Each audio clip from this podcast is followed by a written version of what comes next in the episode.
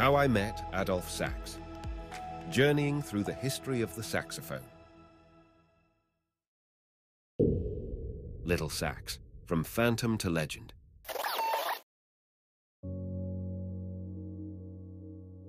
In a small town on the banks of the River Meuse, in the region of Wallonia, within the current Belgian territory, the first chapters of a novel were written that would establish its protagonist as one of the prominent figures of the 19th century. The story began on the 6th of November, 1814. The backdrop of this narrative, Dinant, firsthand, experienced the impact of the Industrial Revolution, which at that time was turning the city into a unique enclave. The Meuse River, a silent witness to significant changes, progress and tumultuous events of the era, saw the birth and play of Antoine Joseph Sax along its shores, who would be known to posterity as Adolphe Sax. As a member of a large family led by his parents, Charles Joseph Sax and Marie Joseph Masson, the young boy emerged within the fabric of the family, quickly standing out for the immensity of his ingenuity. His early years unfolded amidst sounds and fragrances that permeated his father's workshop of musical instruments. After the fall of Napoleon's empire, the family workshop relocated to number 1344 L'Evêque Street in Brussels, the capital of Belgium. Charles, with a distinguished reputation in the country, was appointed by William of Orange to manufacture musical instruments for the Belgian army.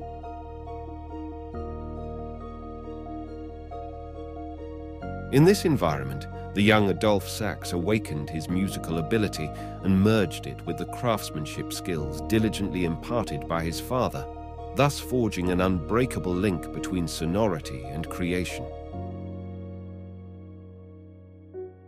Shadows of tragedy loomed over young Adolphe from his childhood, baptized as Little Sax, the Ghost.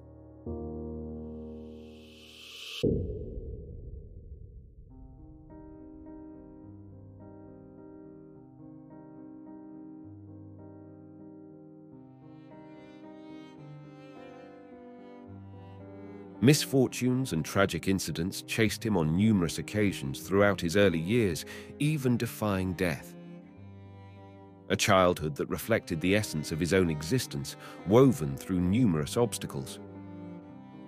His mother predicted a short-lived future for him.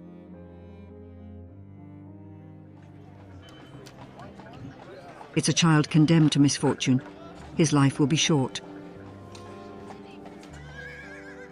However, her predictions never came to pass. 80 chapters of history would transcend through a legacy that would reach the farthest corners of the planet.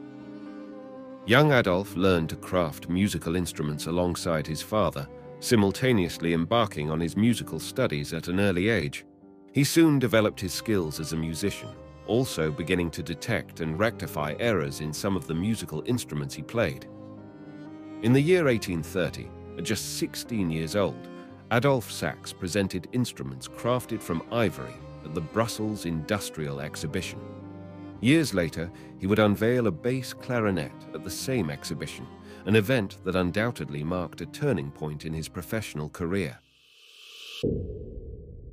How I Met Adolphe Sax Journeying Through the History of the Saxophone A podcast created by Alvaro Molina.